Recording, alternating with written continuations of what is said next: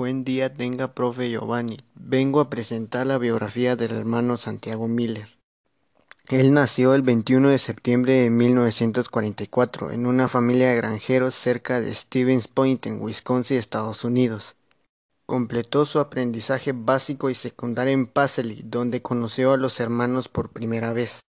En septiembre de 1959 ingresó en el noviciado menor de Missouri años después fue admitido como postulante en el noviciado y recibió el hábito de los hermanos de las escuelas cristianas en agosto de 1962.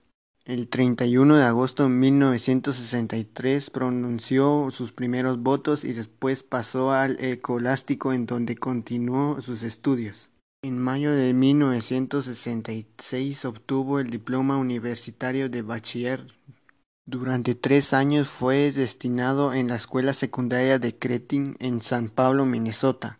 Además de impartir cursos, también participó en el mantenimiento de la escuela y fue mentor de un equipo de fútbol estudiantil. Después de emitir votos perpetuos en agosto de 1969 fue enviado a la escuela misionera de los hermanos en Brookfield, Nicaragua, donde fue director. Los superiores religiosos le hicieron salir de Nicaragua en julio de 1979, en la época de la Revolución Sandinista, ya que existía la preocupación de que cooperar con el gobierno saliente de Somoza pudiera ponerlo en riesgo. Fue destinado a Guatemala al Colegio La Salle en Huehuetenango en enero de 1981 y trabajó en el centro indígena en el que los jóvenes mayas de las zonas rurales estudiaban y se formaban en agricultura. En la tarde del 13 de febrero de 1982, cuando trabajaba en un muro del centro indígena, recibió varios disparos que le lanzaron tres hombres con los rostros cubiertos, en donde lamentablemente murió al instante. En enero de 1982, en una de sus últimas cartas antes de morir, mostraba lo consciente que era de la situación política de Guatemala y de las posibles consecuencias que podrían seguirse para él. Sí lo escribía.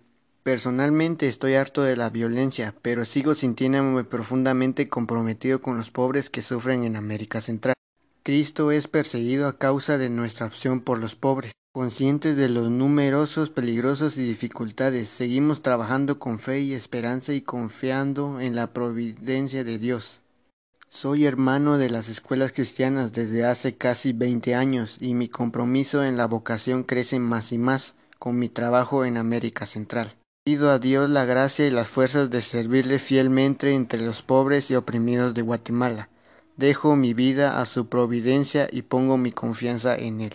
Murió un mes después de escribir esta carta. El hermano Santiago fue beatificado el sábado 7 de diciembre de 2019 en la ciudad de Huehuetenango.